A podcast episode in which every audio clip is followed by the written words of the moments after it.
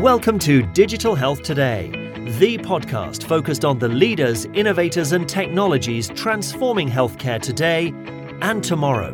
Find us online at digitalhealthtoday.com. Hello, and welcome back to another episode of Digital Health Today, the place to be to get the insights of leaders making the healthcare of tomorrow available today. I'm your host, Dan Kendall. With all the news stories dominating the headlines, you can be forgiven for thinking that the HIV epidemic is no longer a crisis. Unfortunately, that's not the case. The World Health Organization reports, based on statistics from the end of 2018, that about 38 million people are living with HIV around the world, while about 62% of those, or about 23 million people, were receiving antiretroviral treatment by the end of 2018, another 21% of them did not even know their HIV status. That's about 8 million people who didn't even know they were infected and who are at risk of infecting others. The African region is the most severely affected, with nearly two thirds of the total number of people living with HIV worldwide. Nearly one in every 25 adults are living with HIV, or, to put it another way, about 4% of the adult population in Africa. Somewhere between 14 to 20% of those individuals are not even aware of their status. And if you want to dive deeper into any of these stats, I've included a link to the WHO site in the show notes where you can learn more. Now, among the African countries, South Africa in particular has the largest HIV epidemic in the world. Of the global number of people living with HIV, 19, that's 1 9, 19% live in South Africa. This country alone also accounts for about 15% of new infections and 11% of AIDS related deaths. As you would expect with a crisis of this magnitude, South Africa also has the largest treatment program in the world. So, when it comes to looking at effective ways of managing people with a chronic, long term condition like HIV, South Africa has a lot of experience and resources focused on this area. To tell us more about some of the innovation and approaches being used to treat such an enormous health crisis, I brought in two leaders who have worked at the leading edge of personal and population health for several decades. They'll give us a deeper understanding of how solutions are being developed and how health systems are coordinating information and care on a system and on an individual level. While our conversation focuses specifically on HIV, there are some great tools and practices being deployed that can address other chronic diseases and health challenges. Back for a second appearance on Digital Health today is KP Yalpala. KP is the founder and CEO of Access Mobile. You can find their website at accessmobile.io. KP is an entrepreneur and public health practitioner with a deep understanding of health systems and over 15 years of experience working across the public and private sectors in the United States, East and West Africa, and the Caribbean. He's an expert in national scale health program implementation, technology innovation, and the opportunities that lie at the intersection of health and technology policy. He was a guest way back on episode 13, and I encourage you to take a listen to that by clicking on the link in the show notes or visiting digitalhealthtoday.com forward slash 13. Also joining me is Dr. John Sargent of Broadreach. You can find their website at broadreachcorporation.com. John co founded Broadreach with Dr. Ernest Darkoh in 2003, and John serves as co CEO, overseeing the development of technology enabled solutions for the consulting business. He's been recognized by the World Economic Forum as the Social Entrepreneur of the Year in 2015 and by Frost and Sullivan for the Visionary Leadership Award in Healthcare. And in a first for me here at Digital Health Today, John is a guest that I've known for over 30 years. Yes, John and I went to high school together back in Virginia Beach, Virginia. John was both our class president and our class valedictorian. He went on to graduate with degrees from Dartmouth College, Oxford University, and Harvard Medical School. It was really cool to reconnect with John, who, until recently, I hadn't seen since our 10 year reunion. Just for fun, I'm going to dig out some of our old high school photos and post them on our social media pages.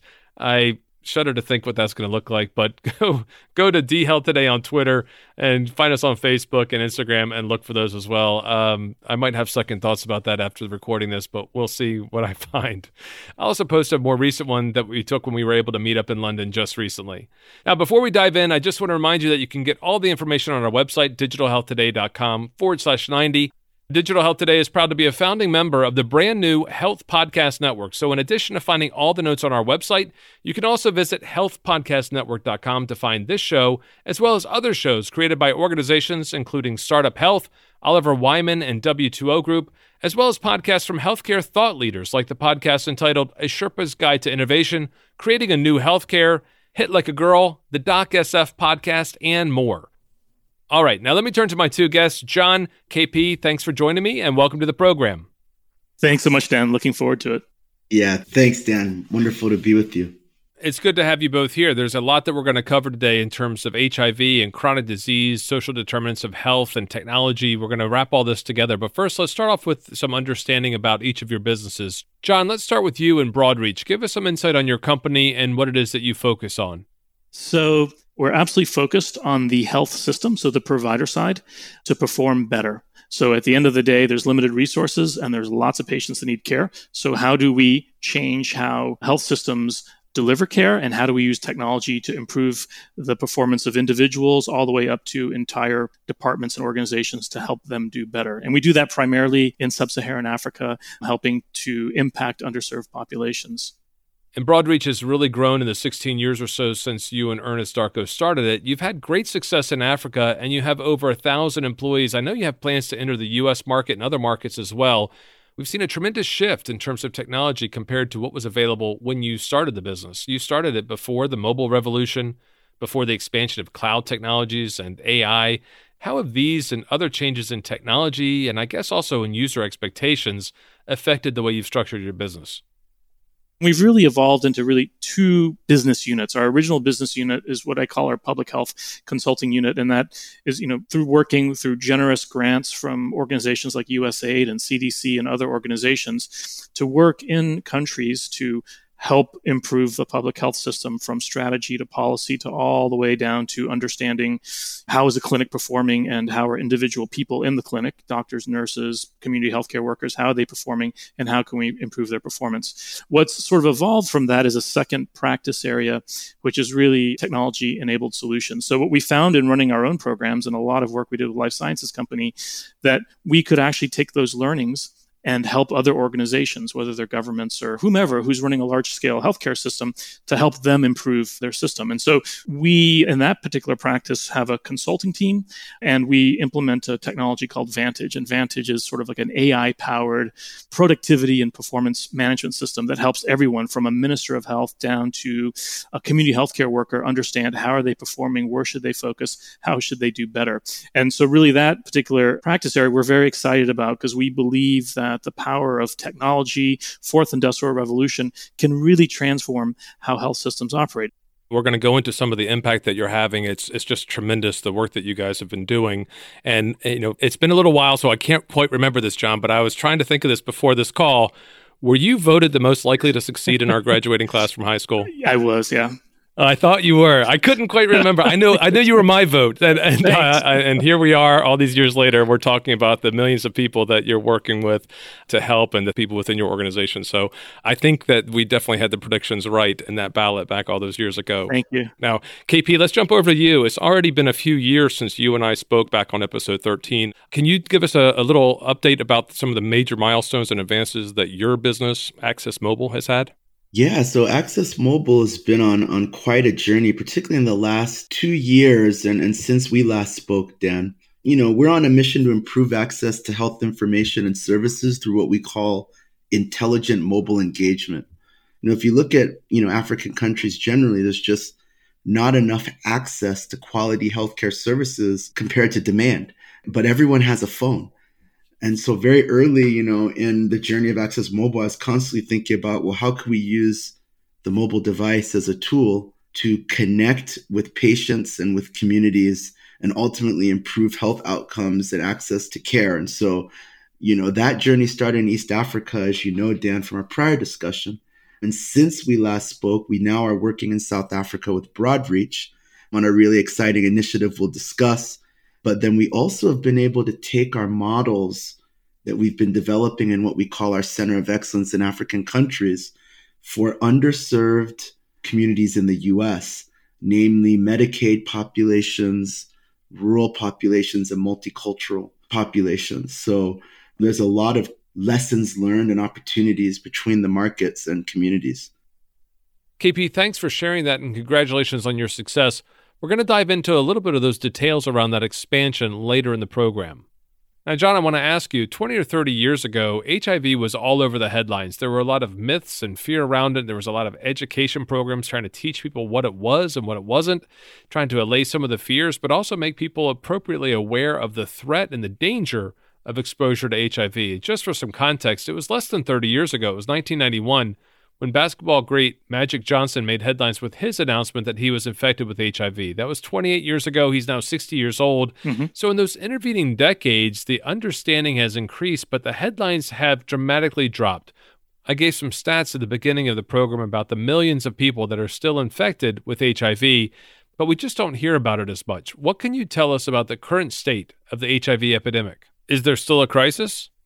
So certainly where we work, it's, it's still a crisis. I think the good news is that there's been so much progress in terms of treatment. And so if you adhere to the treatment every single day for the rest of your life, like Magic Johnson, you can live a healthy, productive life. It's no longer a death sentence. But the flip side of that is that you get complacent. And so when we were working in South Africa and Botswana in the early days, you know, HIV was absolutely a death sentence. Today, it's not a death sentence. And so you have younger generations who don't understand that you actually need to take your medicines, you need to change your behavior. And so we are seeing a little bit of complacency. And, you know, while the world has made great progress, it's still a pretty serious problem. Now, that's some of the macro impact of the disease. It's still out there. There's still millions of people that are affected. KP, what's some of the, the personal impact of this disease? How does it affect individual lives and family dynamics and sort of a community level in the populations where you're working? I guess we can focus on South Africa, but I'm sure you have other experiences you can draw into the conversation. Yeah, I mean, I think when we look at it at an individual level, one, we have to ensure that people have access to treatment, as John has mentioned. But then, because um, we're dealing with a chronic situation, a chronic disease, we now have to think about how people are empowered or enabled to be on that treatment for their whole lifetime. And that becomes a very different situation, right? People's lives ebb and flow, there are highs and lows. People live in different situations and contexts. And really to support compliance with the treatment regime for someone's entire life now is a whole different game, right? At The early days, it was like, let's get the price of drugs down. Let's enhance health systems. Let's get people on the drugs, right? But now, as we start to get people on the drugs and we realize it's a lifetime commitment, we face now a whole nother set of, of challenges, like with any chronic disease. And a lot of the discussion now and a lot of where our focus is globally and with Broadreach in South Africa is around what we call social determinants of health. And the long and short of that is it's about context, right? People's income levels, their preferences, their situations. Those are all variables that become drivers of whether or not we're able to support someone in compliance for their lifetime.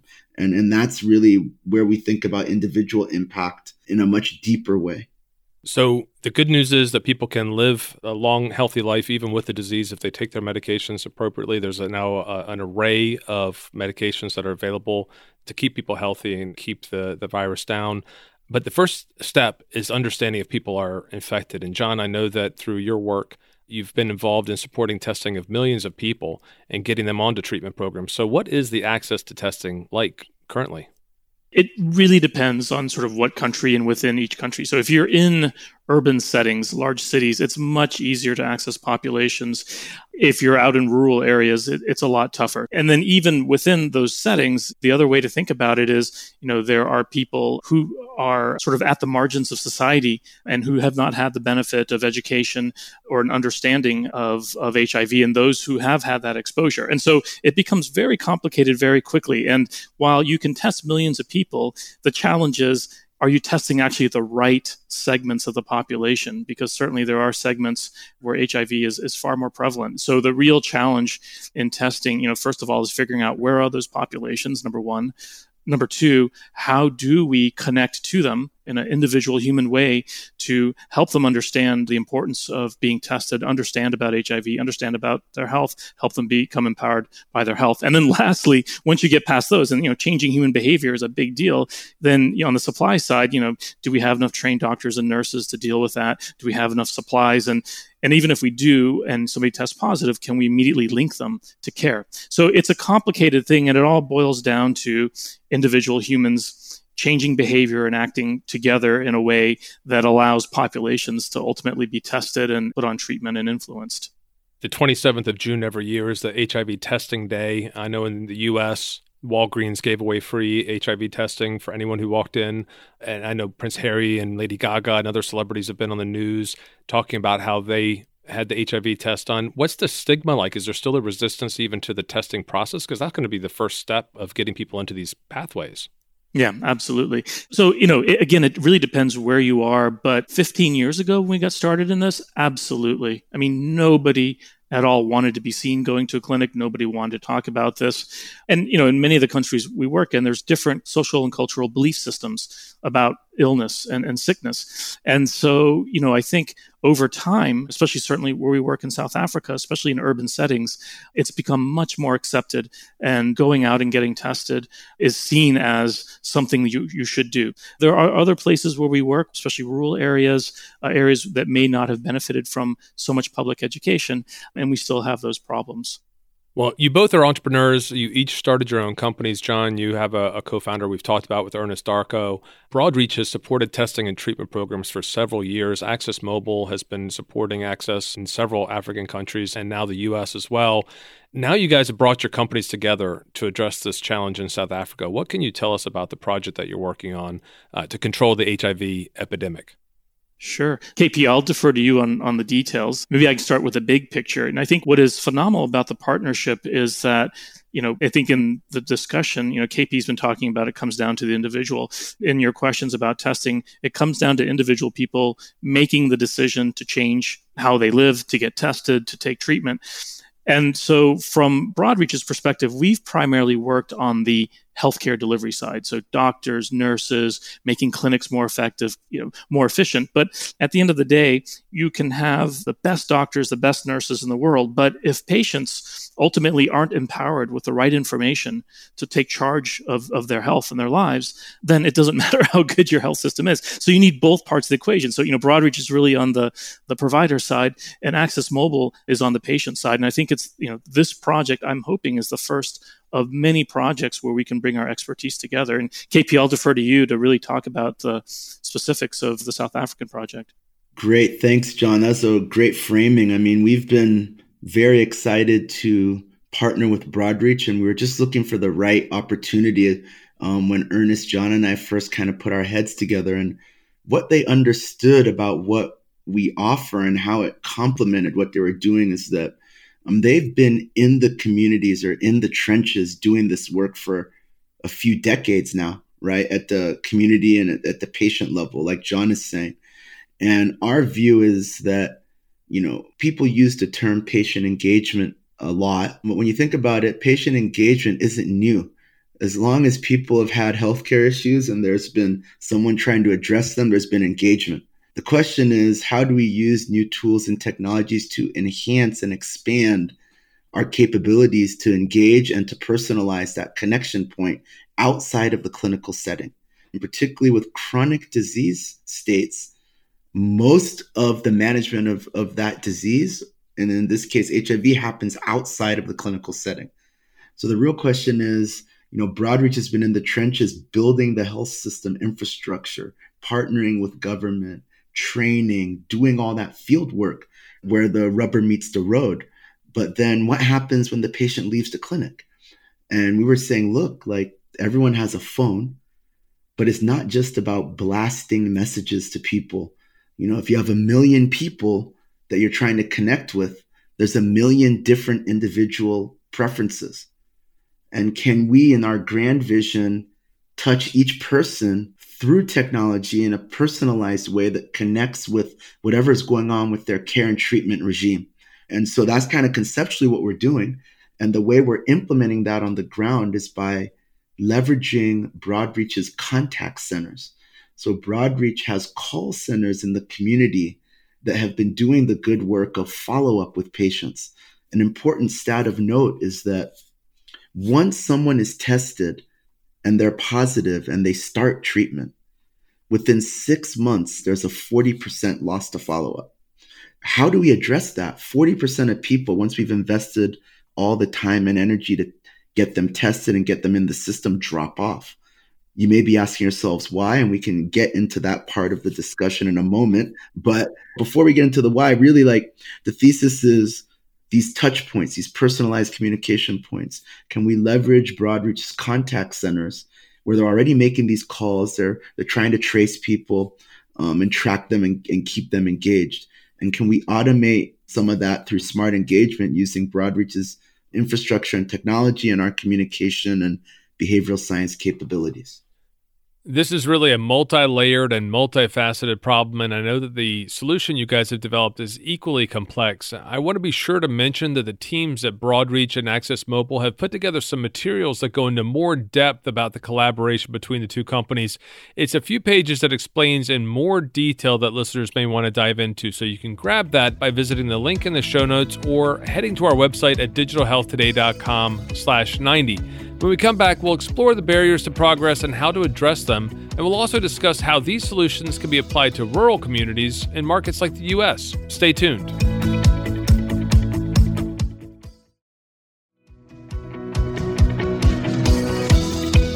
We're back with KP Yalpala of Access Mobile and Dr. John Sargent of Broadreach Corporation. KP, before the break, we were talking about the 40% loss to follow up. What are some of the factors that are contributing to that figure? And more importantly, how do you go about addressing it? The first place is where you start, Dan, which is people may start medication, they may start feeling well, and they're like, oh, I don't need to go to the doctor. And actually, that's not just an HIV issue with other care compliance, with other chronic disease states. And I defer to John, but even with something like hypertension, right, where someone you know has hypertension they start taking their drugs they feel good they stop. Like that's human and that's kind of a challenge i think with a number of different chronic disease states. But then i go back to something i mentioned which is this idea of social determinants of health. What are the other things going on in someone's lives? Do they live in a rural area and transportation is a barrier? Do they have other barriers or challenges in their communities? Is there stigma? Are they not supported at home there are so many variables that may lead to someone not continuing to engage, particularly in the South African context and in rural and low income settings. On top of that, one of the innovations that Broadreach is working on through Vantage is about data. The other side of loss to follow up is a data problem. Someone may come into one facility, start treatment, and then go to another facility if that data is not connected, you can imagine that this person could become lost to follow up for clinic A and a new patient in clinic B, right? So some of the innovations that Broadreach is working on as well, Vantage and connecting the dots around data, and then our ability to also use phone numbers to communicate with people and to try to trace them through the contact center allows us to do some triangulation on the data side, but then we also have to consider context but John, I'm curious to hear your comments as well on this. Yeah, I mean, it, it's incredibly complicated. I mean, even think about, you know, in, in the US or Europe, if, if you have a six or seven day course of antibiotics, say you have bronchitis, I mean, how many people actually finish that? By day three, day four, you're feeling well, you get busy with work, you forget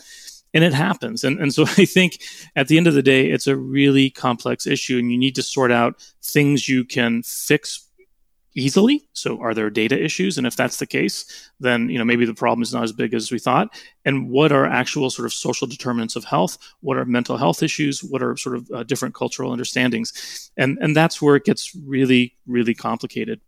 So, what's the strategy here? So, you've got Access Mobile and Broadreach coming together to attack this from two different sides, from the uh, provider side and from the patient side. If I can sort of simplify it like that, correct yep. me if that's a mischaracterization. But you guys both said at the beginning that you hope this would be the first of several iterations. Do you mean for other areas battling HIV, or do you mean, as KP just mentioned, with hypertension or other chronic illnesses? I think all of the above. Maybe maybe two things. I think number one, it's important for listeners to understand that this work that we're doing in South Africa is funded through, in this particular case, the U.S. government through USAID through a program called PEPFAR. And PEPFAR has been uh, was launched by President George Bush in 2003, and it has been the sort of largest public health program in the world. And the ability to innovate and do this work is because of that. Plus the partnership we have with South African government. So all this work that we're doing is um, in South African government facilities and working closely with folks who are on the front lines who are dedicated their lives to solving this problem. So it's a real honor and a privilege to be working there.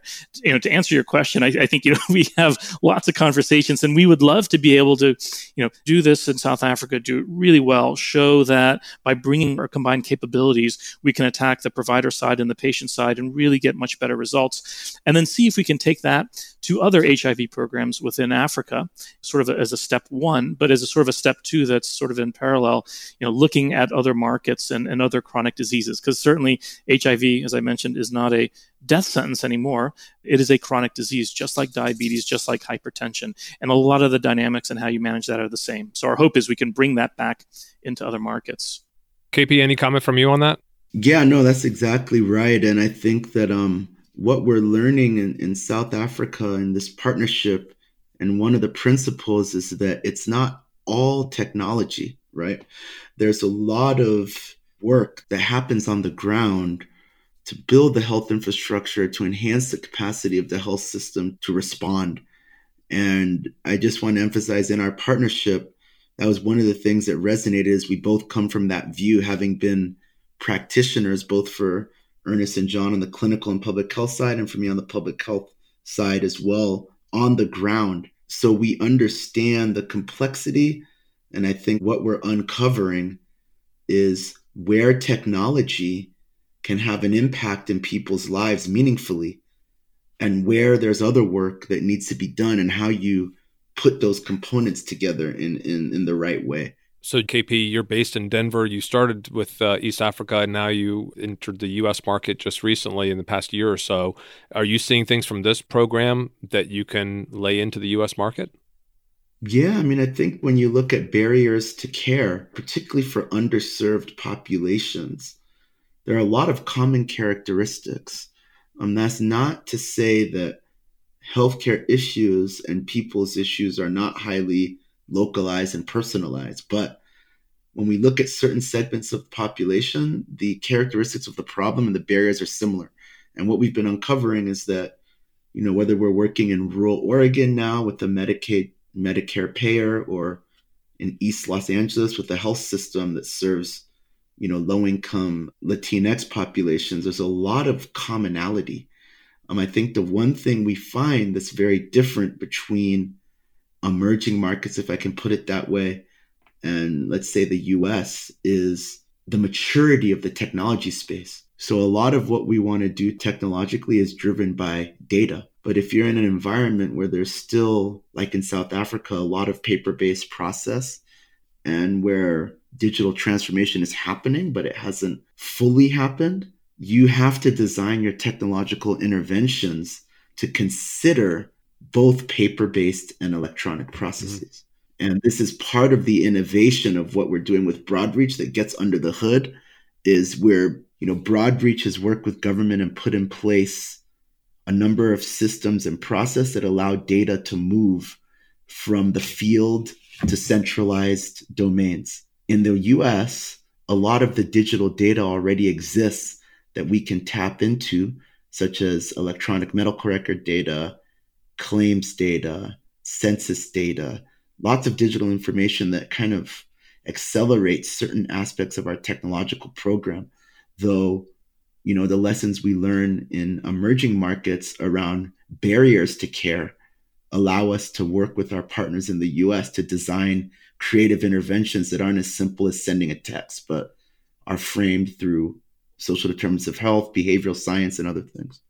I think an important aspect of this is understanding what success looks like. So it would be great to say let's eradicate the disease, but I think we're a long way off of that. What does success look like in treatment of this HIV epidemic? So, you know, in our HIV world, there's this concept called 90 90 90 and it was uh, originally created and, and, pushed by UNAIDS. And the idea is that success looks like 90% of the people who are HIV positive actually get tested. So 90% of people out there in the world know their status. And of that 90% who know their status, they go on to treatment. And of that 90% on treatment, 90% stay on treatment every day the same way for the rest of their lives.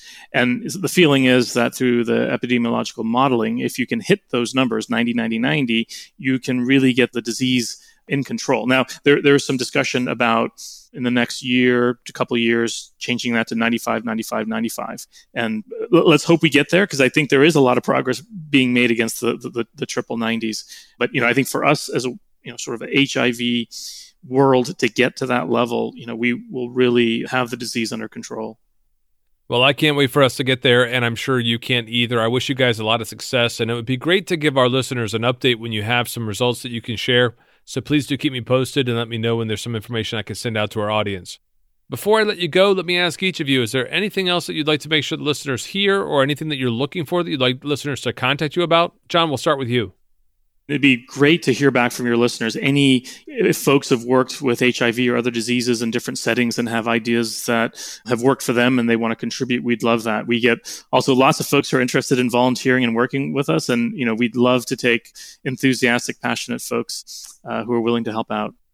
Great. And KP, over to you. Is there anything else that you want to share or anything else that you'd like the listeners to contact you about? Yeah, we're, we're growing and we're, we're really excited to partner with different folks who are looking to take advantage of mobile technology around care compliance and other things. Obviously, any ways that partners feel like they could support what Broadreach and Access Mobile are doing together and tested in new environments is great. We're growing and we're hiring as well. And my comments in terms of what we're looking for are both for the African market and for underserved populations in the US. Just as a final reminder, we'll have the links to your websites, your LinkedIn profiles, and more in the show notes. You can get them here on your podcast player or on our website at digitalhealthtoday.com forward slash 90 or on the Health Podcast Network. And don't forget to download the additional information that Broadreach and Access Mobile put together that shows some more of the details about their work in South Africa. That just leaves me to say, John, KP, thank you so much for the work that you're doing and for being with me here on the show. Keep up the great work thanks so much, Dan, for sharing our story, and uh, we're just uh, we really appreciate it and the work you're doing. Yeah, likewise. Thanks so much. We really appreciate your time.